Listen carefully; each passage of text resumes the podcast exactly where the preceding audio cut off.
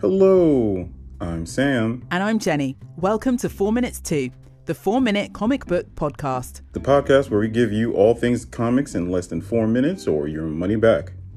Which is nothing, because this podcast is free and we're broke. Today, I'll be covering the reviews with Marvel's What If.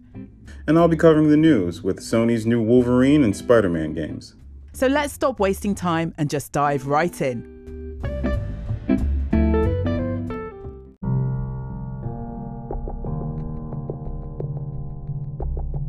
First half is your review.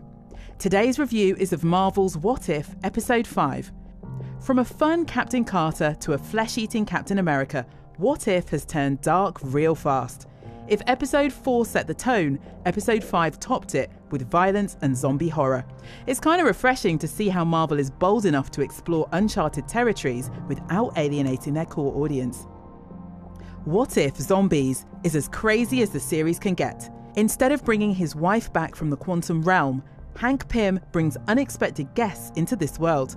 Our heroes try their best to fight, but eventually succumb to the sheer rage and insanity of the zombie army. It seems the world's doomed for good, but just like any other good story, there's hope.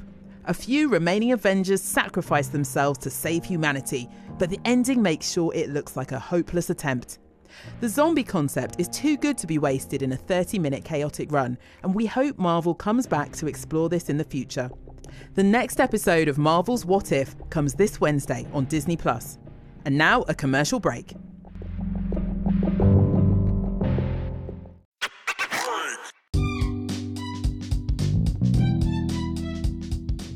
Okay, the second half is your news.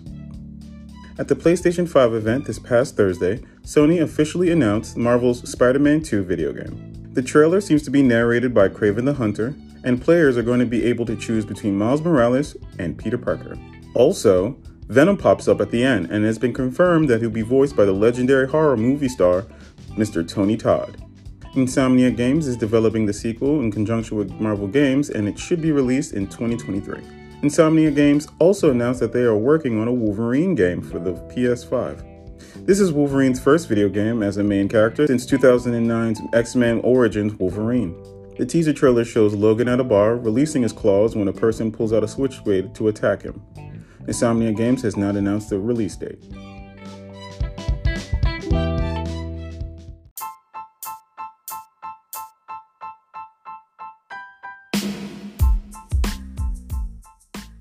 Well, that's it for this episode. If you like what you just heard, please subscribe to this podcast and leave a review.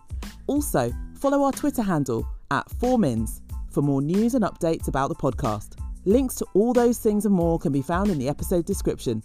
See you guys next week.